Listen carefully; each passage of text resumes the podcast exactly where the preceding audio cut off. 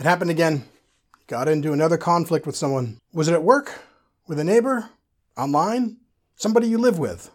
Do you find yourself at odds with people more than you want to be? In this video, I'm going to talk about some major causes of conflicts in relationships and some things that you can do to help reduce unnecessary conflict in your own life. Hi, I'm Mac Frazier, pastor, blogger, writer, YouTuber, a bunch of other things, and I've been thinking and talking a lot lately about the subject of forgiveness and related subjects. So let's talk about reducing conflict in your relationships. So why is it that we get into conflicts with people? Why do we get into fights with people we love and respect?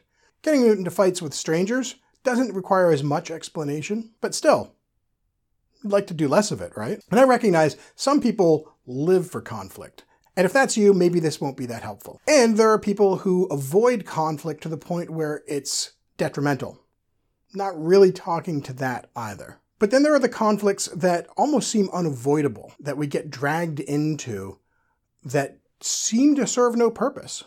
Well, one of the major causes of that kind of conflict is focusing on being right over being good. Now, here's the thing being right and being good are meant to go hand in hand. Truth is all about understanding the world so that you can act in a way that brings more joy and reduces suffering, to bring good into the world. In traditional religious terms, this is the tension between righteousness and mercy. The law is the law, but we want people to do well. And you, like anybody else, probably have a built in instinct that says that right matters. What's true matters. Being correct is something you should strive for. And that's all true. But truth really only has value when it's in service to goodness. And we get into trouble when we lock in on being right and fail to be merciful, fail to be loving, fail to be forgiving.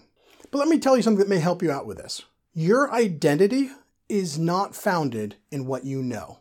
You are not the sum total of the things you're right about. If you imagine your mind having two parts, say one we'll call the intellect. That's the part that knows, that receives sensory input, that understands, but then also can take it up a notch and work through things, can imagine, manipulate, suppose, and hypothesize, and can deduce and can figure out, and can develop fairly complicated understanding about how the world works. This is where wisdom grows in your mind. So that's one part. The other part of your mind, call it your will. That's where your basic desires, instincts, needs start, but also your higher loves, your goals, your intentions. Now, these are two important parts of who you are, and they're meant to work together. But one of them is meant to serve the other. And in fact, one of them, the will, is really the real you. And the intellect is a vessel for that, and it clothes that, and it's outside of it. And because all of our thinking and supposing and philosophizing and self reflection happens in the realm of the intellect, it's very easy to come around to the idea that, well, I am my thoughts. But you're not.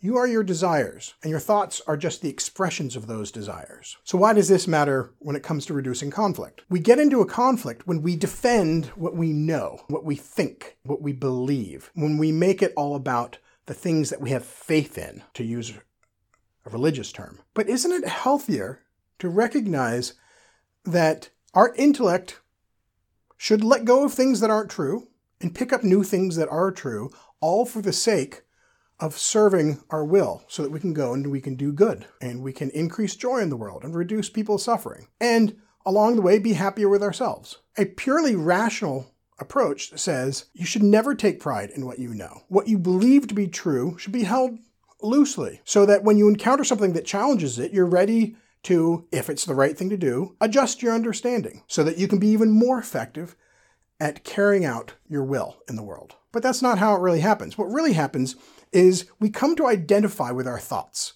and our beliefs. And so when somebody presents us with something that is contrary to it, it feels like an attack on our identity. That's how it feels, but it doesn't have to be like that. Start thinking in terms of what I know.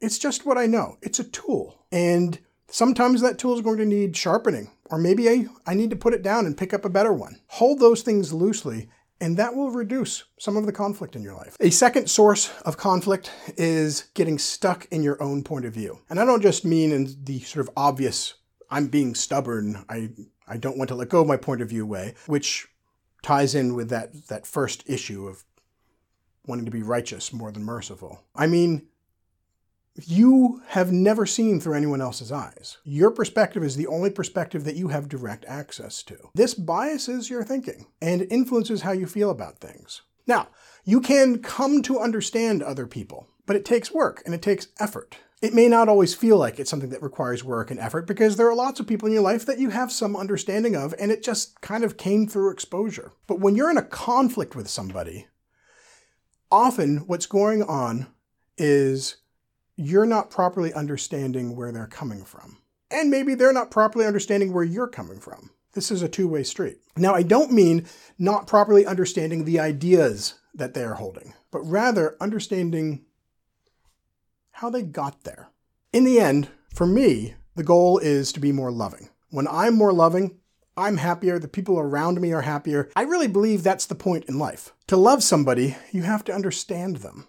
And to love somebody more deeply, you have to understand them more deeply. So, how do you deepen your understanding of another person? Well, you can practice active listening. I'm not going to do a whole video on what active listening looks like. I encourage you to go look something up. Maybe I'll do an active listening video farther down the line. As a practice that's used in counseling, in conflict management, it's incredibly useful to be intentional about hearing the other person. The basics of active listening often involve trying to turn off the part of your mind that's planning on the next thing to say and to just be there for what the other person is saying. And it involves reflecting back what's said to make certain that what was sent was what was received. And active listening can involve asking questions. And that's really what I want to talk about here, specifically asking questions and even setting aside active listening as its own thing. Ask powerful questions. This is a great way of better understanding another person, even if you're not in conflict with them. Try this. Ask questions, and not just any questions, but powerful questions. Ask, well, how did you come to believe that? And the question isn't meant to be a challenge, like, how dare you believe that, or how could you be so stupid as to believe that, but rather, tell me your story. Help me share that journey that you took that resulted in you arriving to this point of view. Bring me along. And as they talk, ask more questions. And when you ask questions, watch them. Watch their body language. There are going to be some questions you ask which they'll answer without much change in their tone, change in their energy, change in their stance. But sometimes you ask a question that will get a physical reaction. Sometimes you'll see people close their body language up, or open up, or start to become more energetic. Pay attention to the questions that get those reactions. When you ask a question that somebody gets a little bit excited about, mind that vein, go down that path. That's the line of discussion that's going to help you see something deep about the other person. And once you have a deeper understanding of the other person, you will find you are less often in conflict with them. Even when you're in disagreement with them, just understanding who they are as a person, what they desire, getting a glimpse of their will, will make it so that you can navigate disagreements between your intellect and their intellect in a way that doesn't bring about conflict.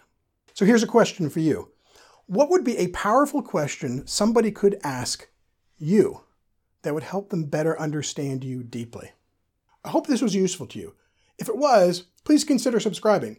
And if this is the first video you've seen from me on the subjects of forgiveness and reconciliation and conflict management, well, I've got a whole playlist that I'm working on, and there are going to be more in this series coming out in the near future. In the meantime, take care. Bye. Hi, I'm Mac Frazier, podcaster, blogger, writer, YouTuber, coronavirus shelterer. What are we calling this?